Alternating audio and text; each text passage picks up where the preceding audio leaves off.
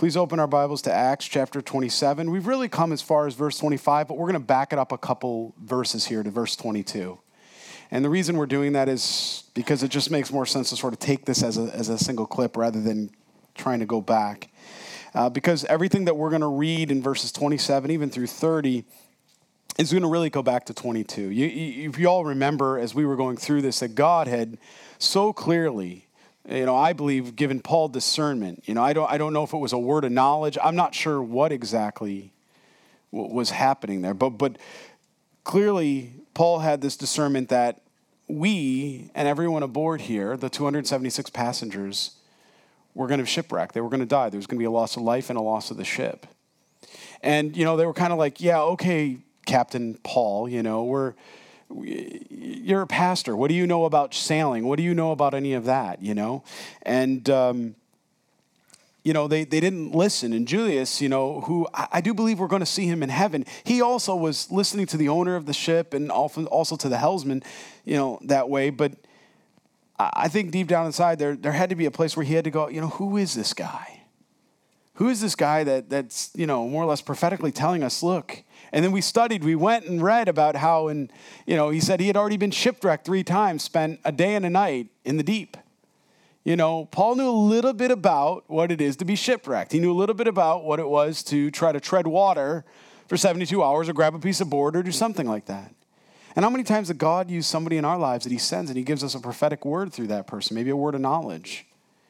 But we're so quick to just, no, you, you're not a, you know, what do you know? You're not this you know, person, CEO, this whatever. And I love how God speaks. He speaks to hearts and he speaks to minds for those that have an ear to hear and that are willing to hear what the Lord has to say. And so as we continue on, let's just let's just kind of make that transition. Now, now all of a sudden, Paul is going to turn around here and he's going to go take heart. And it, whoa, Paul, what? You told us we were all going to die before. Now, now you're telling us take heart. And, and the guys will bring up the map where you can begin to see where we're talking about. He's going to be making his way to Malta. Remember, the whole point is where he was. Um, as he was sailing through like that, he wanted to eventually, they wanted to get to Phoenix. And uh, Kevin, if you could bring up the map. He wanted to bring he wanted to get to Phoenix that way because they thought it was more lively and it would be a safer place to harbor. You know, and if you look here, where we're talking about, right, is right in this area down here. So they were in Fair Havens. They were making this journey. This is really a one day, not even, you know, a half, maybe a little bit, three quarters of a day sailing from here to here. But Fair Havens was boring. There was nothing going on. There was no nightlife. There was nothing there. So they're like, we don't, you know, 276, we don't want to stay here. We want to go on to Phoenix and, and it's a safer and better place to harbor. Well, that's where we read about this storm. You know, they get such a storm that they're blowing some 500 miles right? They, they were concerned that they were going to end down here at this ship in this graveyard in this area, right?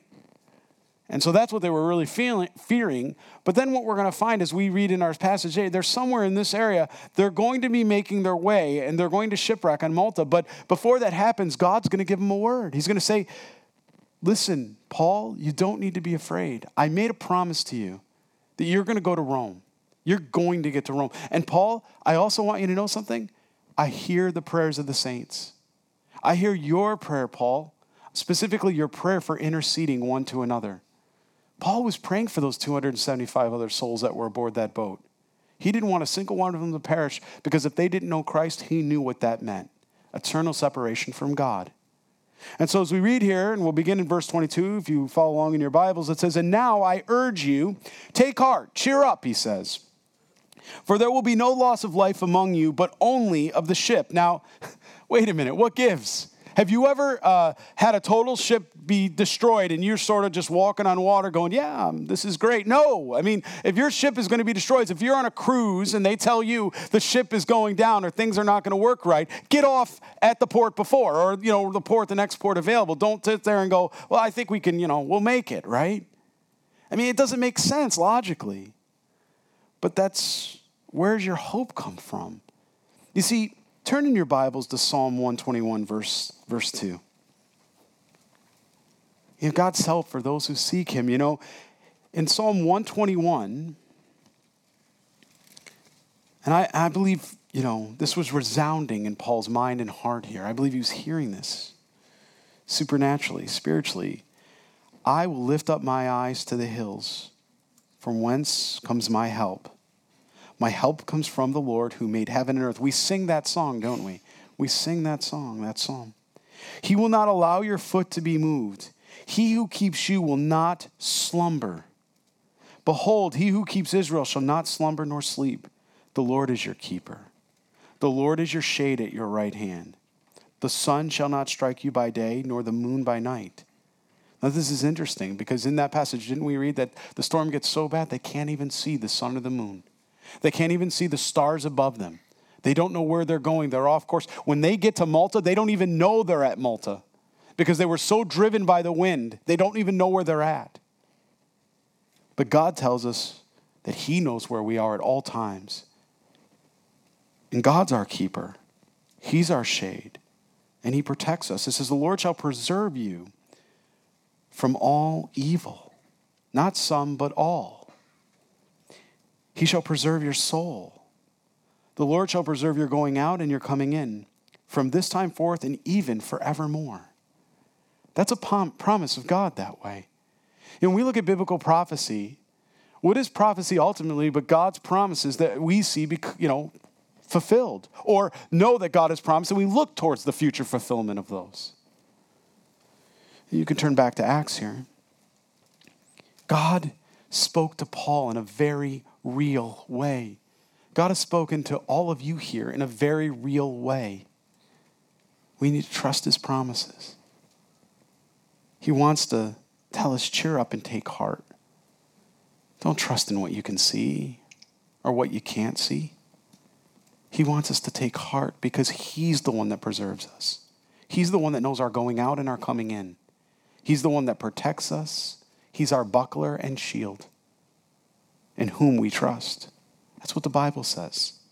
Does that mean that nothing unfortunate's ever going to happen to you? No, that's, that's not what the Bible teaches. There is no faith and prosperity gospel in the Word of God. There's, no, there's nothing in here that teaches that. What this teaches that despite your circumstances, or should I say, in the middle of your circumstances and storm, that God will be with you and He will preserve you. And what does that look like for a born again believer in Christ? What that looks like is the closing of eyes and the opening of your eyes in His arms. That's what it looks like. That's what it means to truly preserve. It's not about the temporal, it's never been about the temporal. It's always been about the eternal. To live as Christ, to die as gain. For there stood by me, you know, where, where, does this come from, Paul? We get, we get the answer here. For there stood by me this night an angel of the God, the definite article, the there, the God, to whom I belong and whom I serve saying, Do not be afraid. Paul, you must be brought before Caesar. Paul, remember what I told you. Remember the promises I made to you. Friends, remember what God has shown you. What is the ultimate promise he's made to the believer? To resurrect you. To resurrect you. That's why the resurrection of Jesus Christ is so important. If he himself could be resurrected by God the Father and himself, can he not likewise resurrect you and I? For those that place their faith and trust in him, of course he can. To where? Some to eternal life, to those that don't believe in him, to eternal damnation. But there's a resurrection. He says, Don't be afraid, Paul. You must be brought before Caesar. And indeed, God has granted you all those who sail with you. Why are we given that caption? Why does that, why is Dr. Luke giving us that there? Because he's trying to tell us what was Paul's heart. Paul's heart was not just about Paul. Paul's heart was after those other 275 souls. He was interceding for them. Lord, I know the ship is going to go down. I understand that, but Lord, save these other souls. I think this is a great example of what it looks like to be a disciple of Jesus Christ. That it's not just about us, it's not just about me. Are we interceding one to another? Are we praying for others? Are we others focused? He says, I'm granting them you all those who sail with you. Therefore, take heart. Therefore, what's the therefore? Therefore, this is the response, Paul. Take heart, men, for I believe God. And that's what it comes down to, friends. Who do you believe? Your faith is only as good as what you place your faith in. I mean, really, that's ultimately what it comes down to. You've heard me say it before, I'll, I'll, say it again. Your faith is only as good as what you place your faith in. If you place in your faith in yourself, you're going to be sadly disappointed. If you place your faith in others, you're going to be sadly disappointed. But if you place your faith in the living God, in the living Christ, oh, He's a promise keeper. He holds the universe, the world in His hands. Is, is His hand slack in any way? Of course not. For I believe God that it will be just as it was told me. How many Christians need to take this verse and write it on the tablet of their hearts today? As they begin to say, Well, I believe most of the Word of God, but when we get to millions of years, you know, I think that makes more scientific sense. I don't believe in six literal days. What does the Word of God teach? Six li- yom, right? Day, 24 hour day, six literal days. And, you know, young earth, 5,000, 6,000 years old. But people will say, wait, wait a minute. No. Or, or, or what about, you know what? Even, you can't even get past Genesis chapter 1 with some folks because, well, there's got to be a gap in here. There's the gap theory. We got, we got to add an artificial gap like that. Why can't we all just come to the Word of God and have reverence for it and believe the literal interpretation of it? Why do we have to take? I mean, the minute you start dividing and crossing out, and, and, and you know, and I'm gonna, I'll take this because I like this and this suits me. What would, what would that have done to Paul's faith? How would Paul know where to begin to trust and where to, to try to take matters into his own hands? You see, it's a slippery slope. We need to say this. For I believe God. Do you believe God? Do you believe that Jesus Christ said he was going to come again? Do you believe, as, as it's written in 1 Thessalonians 4 and 5, that we would be raptured? Harpazo is the exact term, rapturo in the Latin. That we would be removed before the great tribulation would come because his church wasn't given unto wrath. Do we believe that? Do we believe that Jesus Christ, as our Lord and Savior, will preserve us? Do we believe that He will meet us in the middle of the storm of life? That even when we get that call from the doctor that isn't what we want to hear, that God is still God and He's never caught us guard, He's never surprised. He knows the end from the beginning and the beginning from the end. He's God. Do, do, you understand what that was meant to do for us? That was meant to calm our anxieties. It was meant to give us an eternal peace. And that's exactly what the world and the enemy wants to chip away at. He wants to take that foundation out from under you so that where's your foundation built? On a rock, Petra, right? Or is it built on sand that, that eventually starts to fall apart and starts to crumble? And, and, and where do you end up? On a slippery slope in mud. Because you take water and sand and it makes this mud like consistency. Jesus warned us, for I believe God I pray that's our heart's cry here this morning. It will be just as it was told me, just as it is in your word, Lord. However, we must run aground on a certain island. He doesn't know what island, but he knows God's told him he's going to run aground on a certain island. We can look back and say, okay, that's Malta. He, he didn't have 2020. They, they, they, they didn't know where they were going, they had nothing to guide or direct him that way. They had to trust the living God. And I love that. Why do we get, you know, why does God allow certain circumstances? Because He's teaching us to trust Him. It's a gift of grace. Because when we begin to place our faith and trust in Him and not in ourselves, immediately we start to see that fear, that anxiety, it all starts to go by the wayside. Verse 27 Now, when the 14th night had come, right? So they hadn't eaten, if you remember, they had not had any food. The, wa- the boat's been tipped back and forth. I'm sure they're very nauseous, probably don't want to eat like that. And it said, as they were come, they were driven up and down the Adriatic. Let's try that again Adriatic Sea. What this is meaning is it's not a straight line, it means they're doing this. right? You got waves, you got a storm. This is a typhoon like wave, high winds. Have anybody ever been on a boat in here? You ever had a, a, remember, there's a very long 200, somewhere 140 to 200 foot boat. It was meant to be, you know, a cargo carrier, so to speak. Its displacement was great, over 1,200 tons of weight, putting it into the water. When you have a high displacement like that and, your bo- and the boat comes in, you're more, Uh, you know, you're going to feel more of the water, the waves. You're going to feel that. It's a simple physics thing. You're going to feel those things, right? Can you imagine 14 days going through a storm like that with no food, nothing? They couldn't even eat. They'd begin to give up hope. And yet, Paul comes and says, Take heart. Okay, Paul. But God's telling us that, isn't He? He's telling you that here this morning. I, I want to look you all in the eyes and tell you, Take hope. Whatever you're going through right now, Jesus Christ wants you to take hope. He wants you to be encouraged. You're not alone. You're not alone. That's a lie from the pit of hell. God will see you through it. He promises to never. Pray Him into the storm, friend. Don't pray yourself out of the storm. Pray Him into the storm. So they're driven up and down the Adriatic Sea, and about midnight, the sailors sensed that they were drawing near some land. Again, don't know where they're at. They're somewhere in this, sorry, somewhere in this area. They're starting to draw near that right? And they took soundings. Anybody in the Navy or anybody that's ever been in maritime, uh, you know, ship sailing, anything like that, it's, we're going to see a word here, a fathom. A fathom is roughly six feet, if you want to make a note in your Bibles. And they took soundings and found it to be 20 fathoms, roughly 120 feet shallow. All right?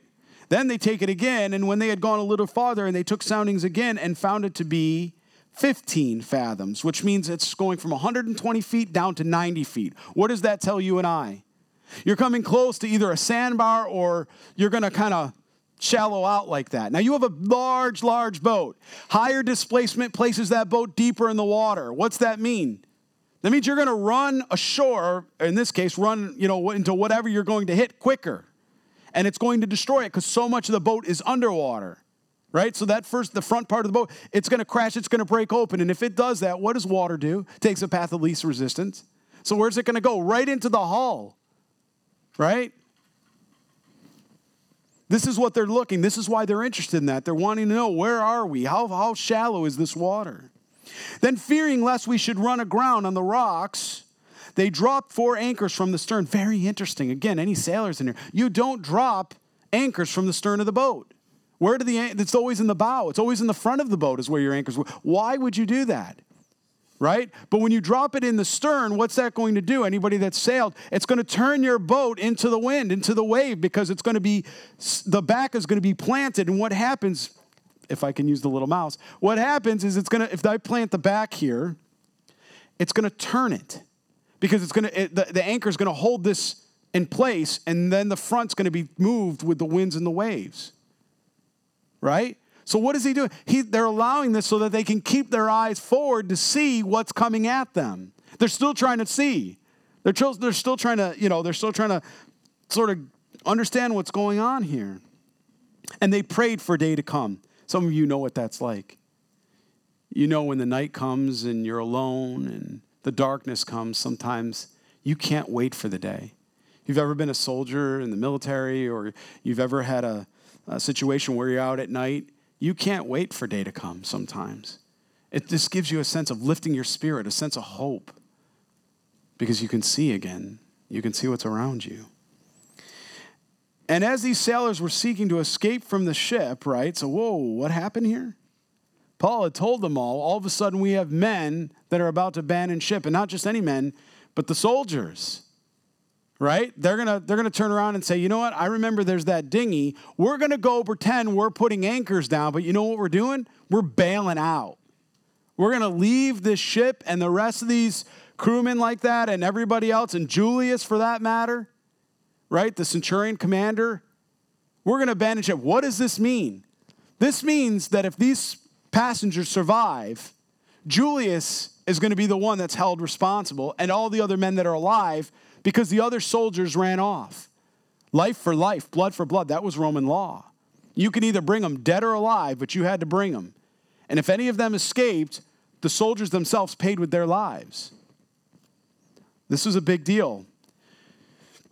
And as the sailors were seeking to escape from the ship, when they had let down the skiff or the dinghy, you might know more of a modern term for it, into the sea under pretense of putting out anchors from the prow, that means from the front of the boat, right? The forwardmost part of the ship is the prow.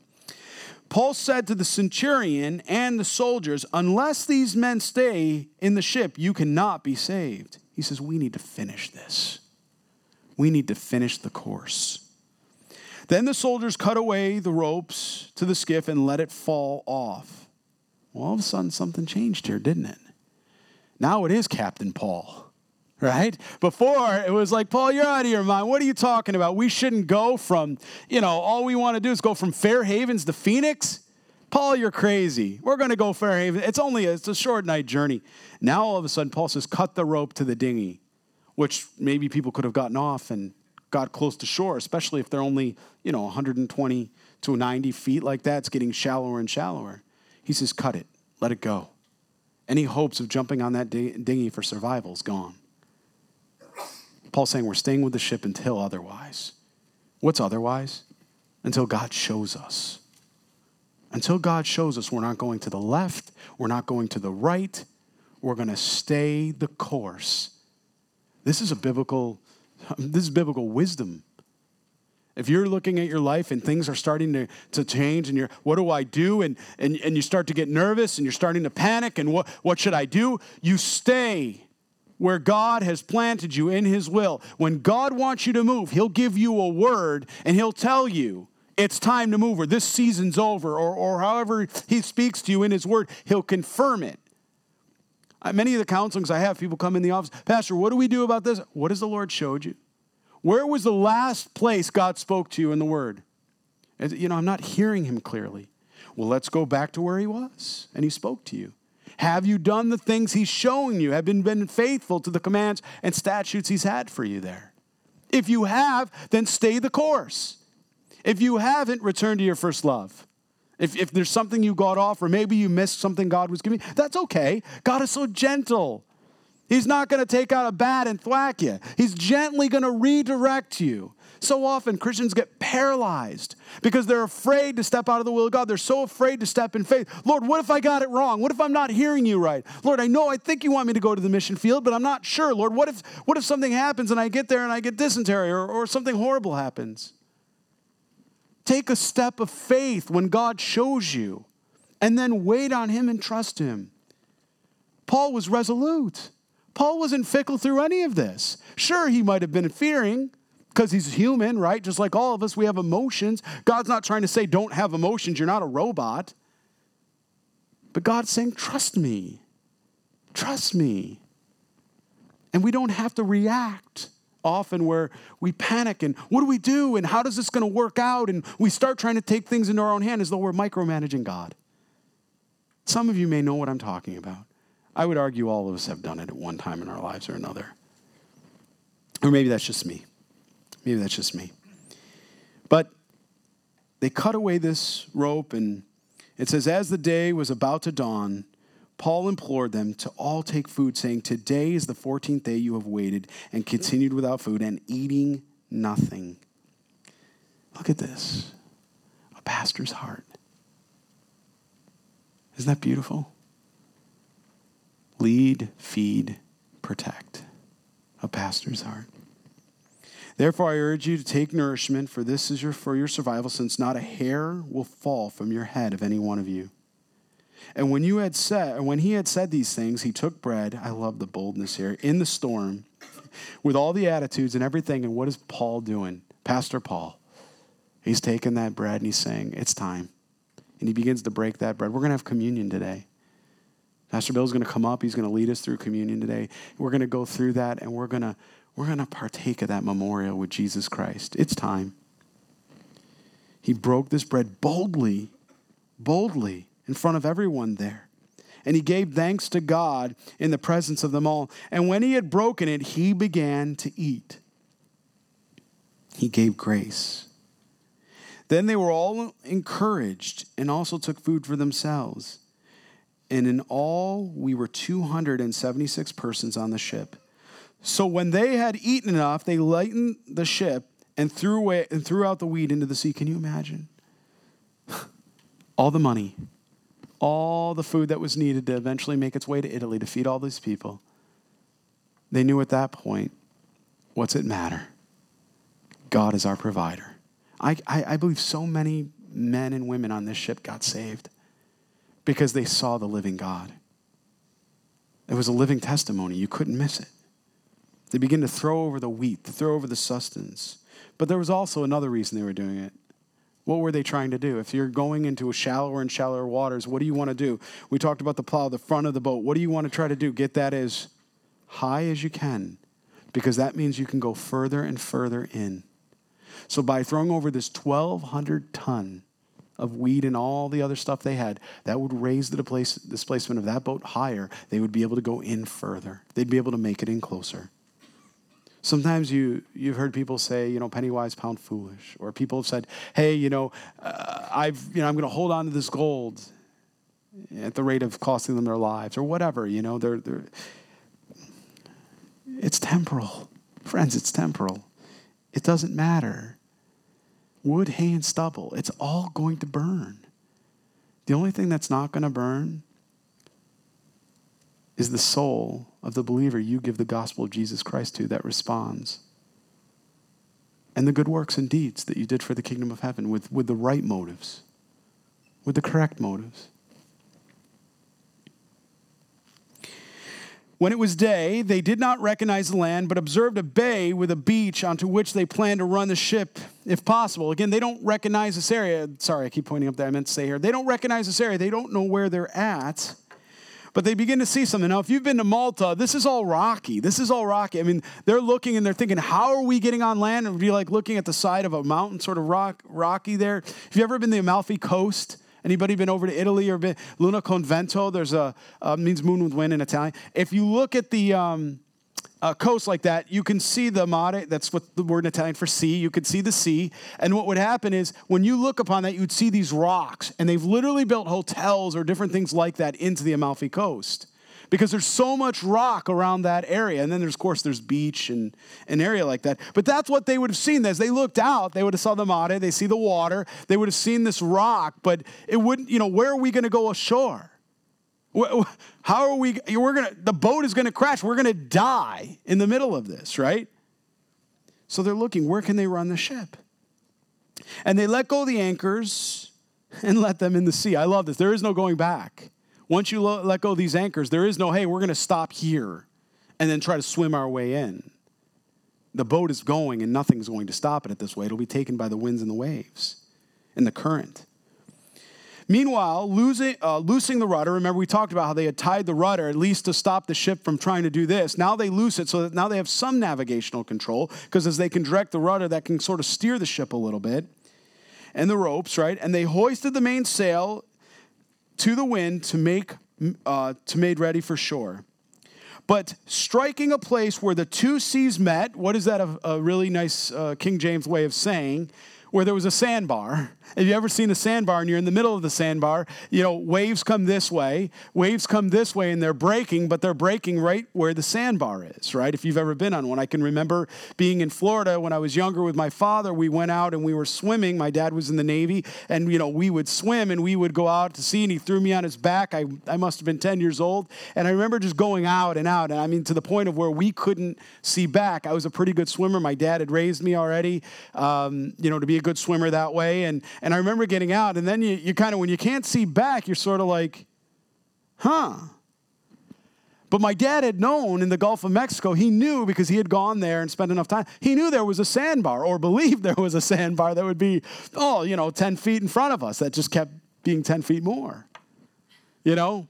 And for you shark lovers, I remember swimming in there going, I wish I never watched Jaws, you know, and I'm swimming out to this whole thing. And I remember getting close and I could see the sandbar, and it's just as it describes in the Bible. It was like where these waves were meeting in one area, but when you look at it on the horizon, it looked like they were breaking this way. And it was like, how is that possible? How could it be breaking both ways? They break one way, you know, as they come in. But that's exactly what it looked like. And so we got on the shore, you know, or, or I, you know, when we got close enough, my dad just went, ow. I remember saying that. And I took his hand, he brought up, and there was blood on his hand.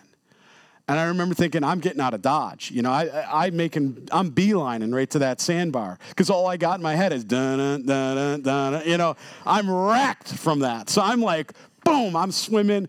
My dad's like, yeah, I'm okay, son. Don't worry about me. You know, I'm like, Dad, come this way. You know, and he got out and you know he's swimming and I'm like, get out of the water. And he's like, son, do you know what I did in the Navy? I'm like, no, don't just get out of the water. You know, and uh, we were okay and I was a little bit frightened, so my dad uh, waved down a boat and we ended up getting a ride back. But uh, it ran the ship aground, and the prow stuck fast. That means it literally comes in, hits, and that it, it, it would move you. There's a lot of force there. You're coming in, you got the wind, the waves, you're coming in hard, you hit that sandbar. It's not like, okay, we're preparing for a landing. You know, everybody put your tray tables in the upright, you know, your seats in an upright position, and you're sort of leaning forward, you're coming in, you look out the wind, you know, you can tell that the pilot begins to put, you know, the, the wing down a little bit to, no, no, no.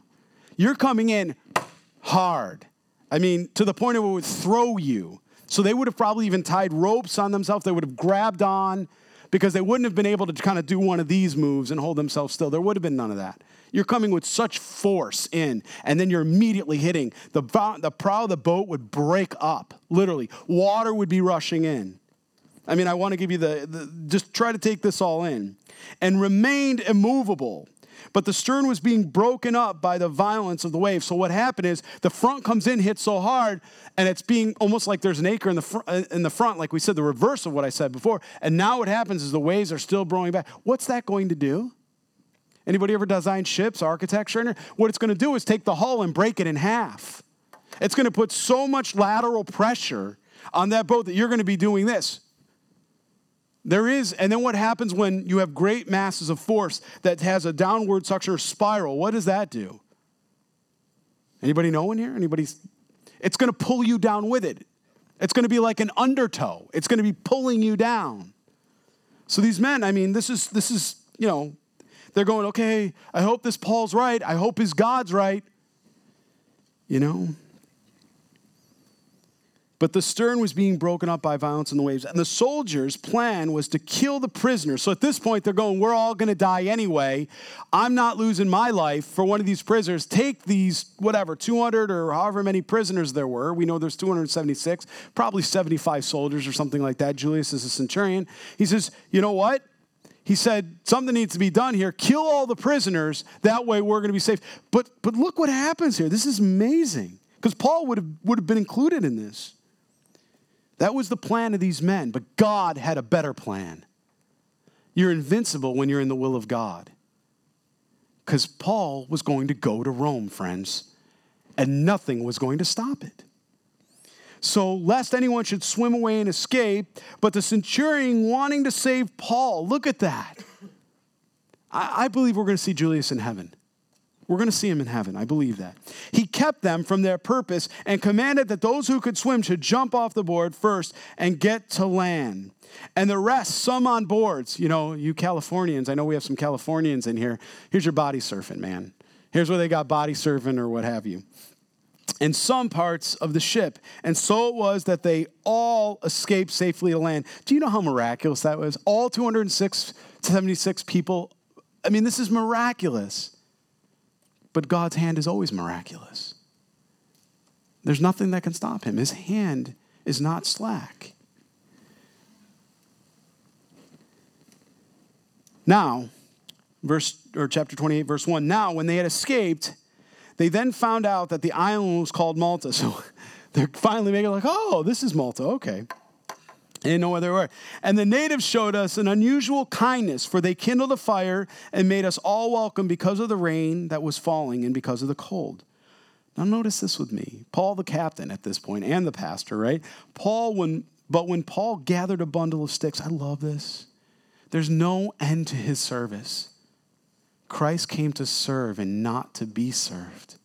It's a beautiful example of discipleship. He didn't sit back and go, All right, my God got us ashore. Now follow all my orders, and here's what we're going to do. You know what he did?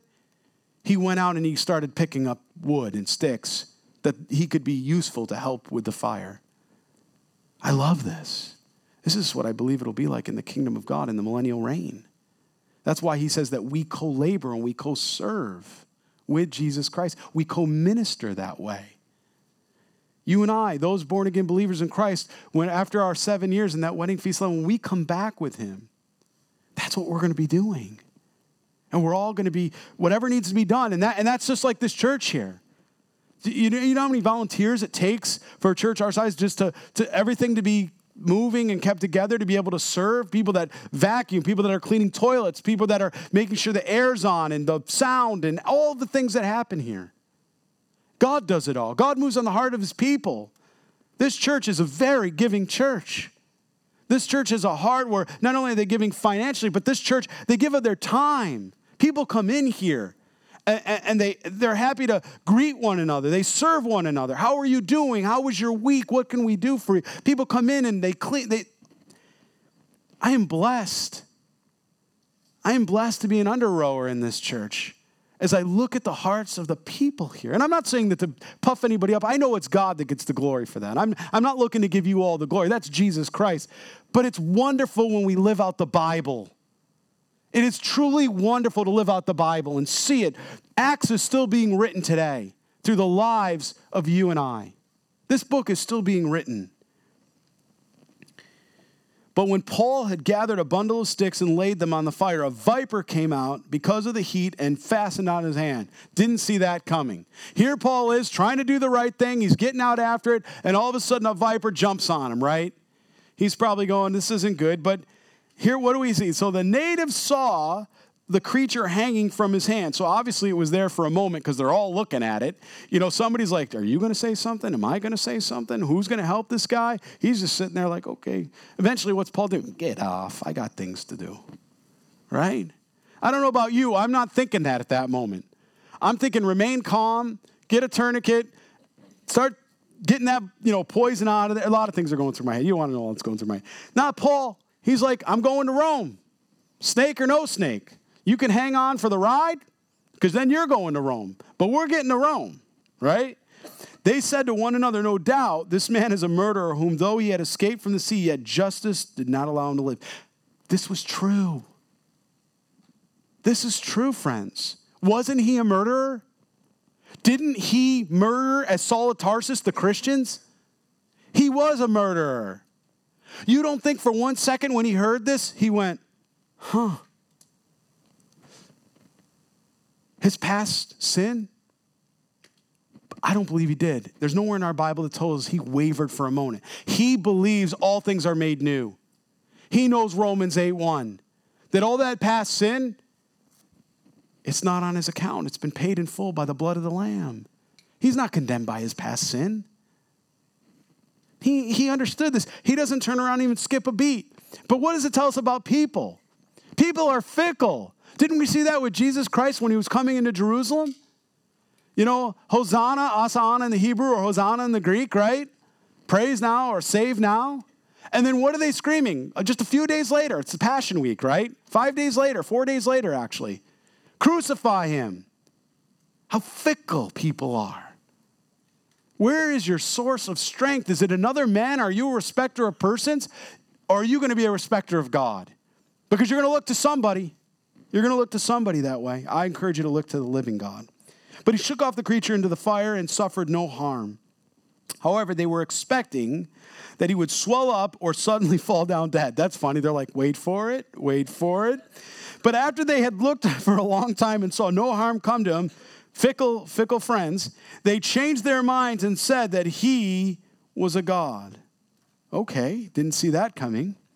Now, in verse 7, I love this passage. I believe this is where he continued to write in Philippians, you know, 4:11. We'll look at that in a second. If you want to turn there as I'm just sort of reading this verse to you, you can already start to turn to Philippians 4:11. In that region, there was an estate of the leading citizen of the island, whose name was Publius, who received us and entertained us courteously, courteously, courteously, courteously, thank you. I know it, I can't say it, forgive me. For three days.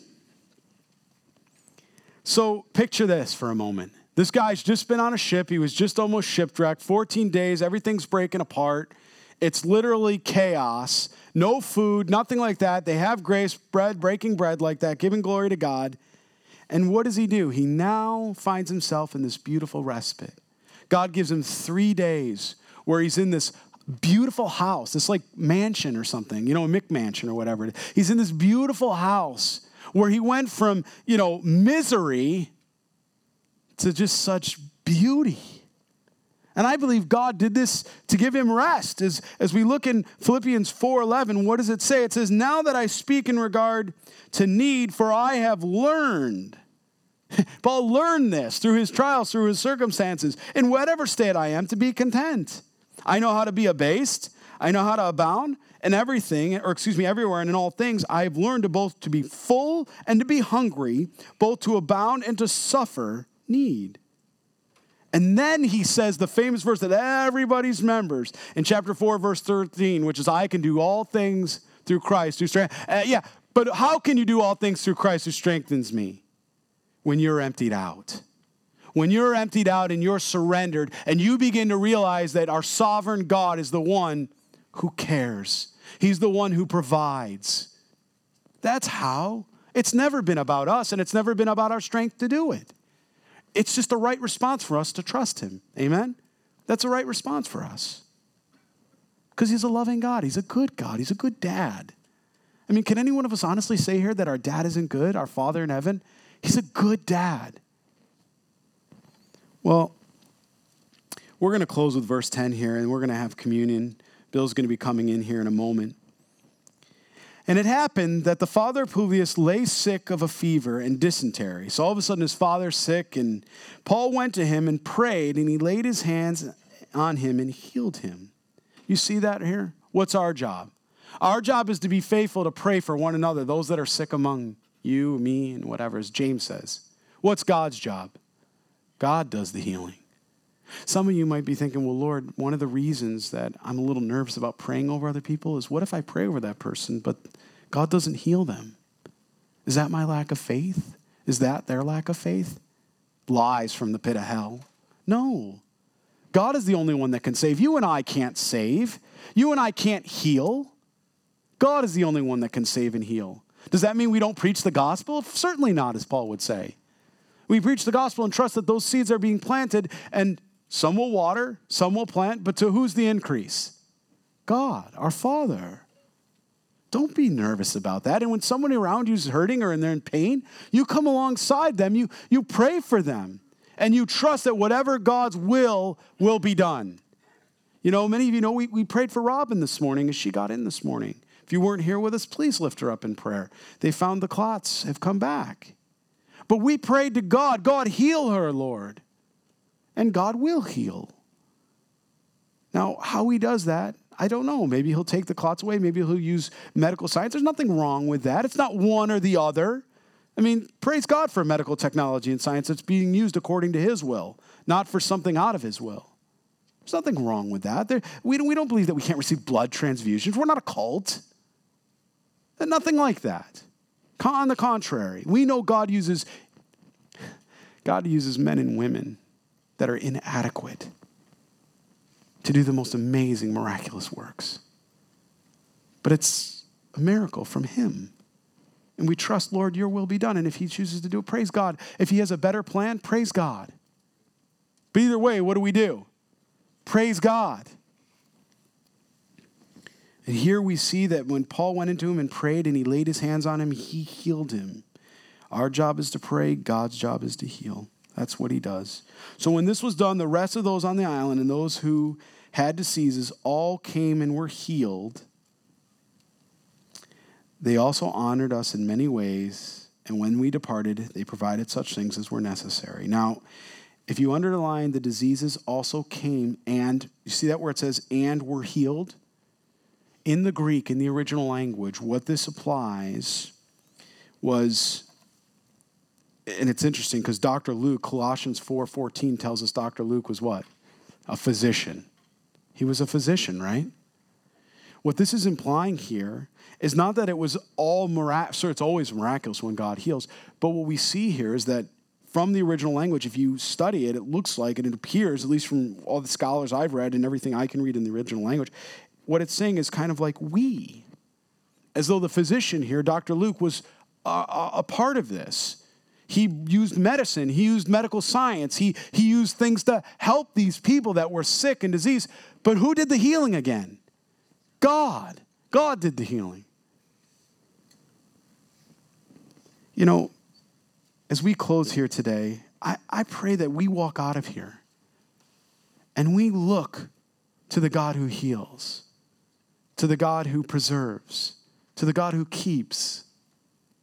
Because as we turn our focus to communion right now, as to this celebration, this memorial, God told us, You know why you do this?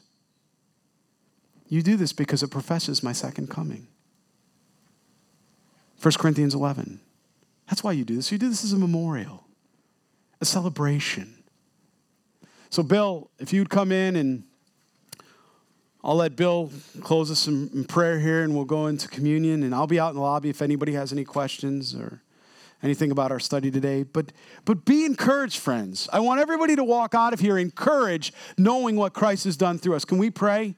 And then we'll have Bill Pastor Bill here step in and, and, and lead us in communion. Father God, we just thank you, Lord Jesus. We thank you, God, for all that you've done in our hearts. God, thank you for the way that you provide.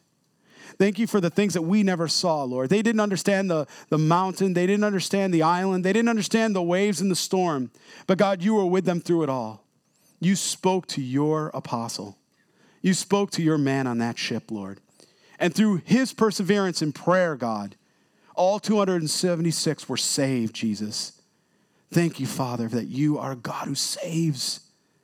Once again, you're showing us over and over again that's your heart's desire, Lord, to save the lost and the broken.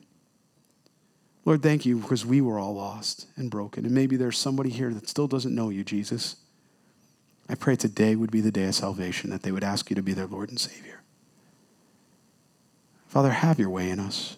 Lord, it's not till we're emptied out and broken that we can truly do all that you have for us.